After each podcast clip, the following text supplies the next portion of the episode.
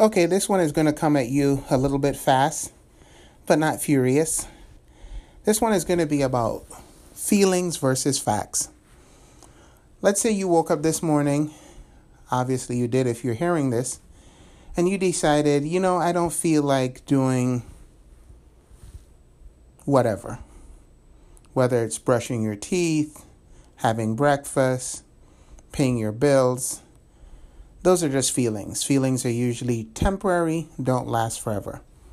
The facts are you need to do these things. There's certain things that you need to do to help you move towards the person you want to be as well as the goals you're striving for both in your personal and professional lives.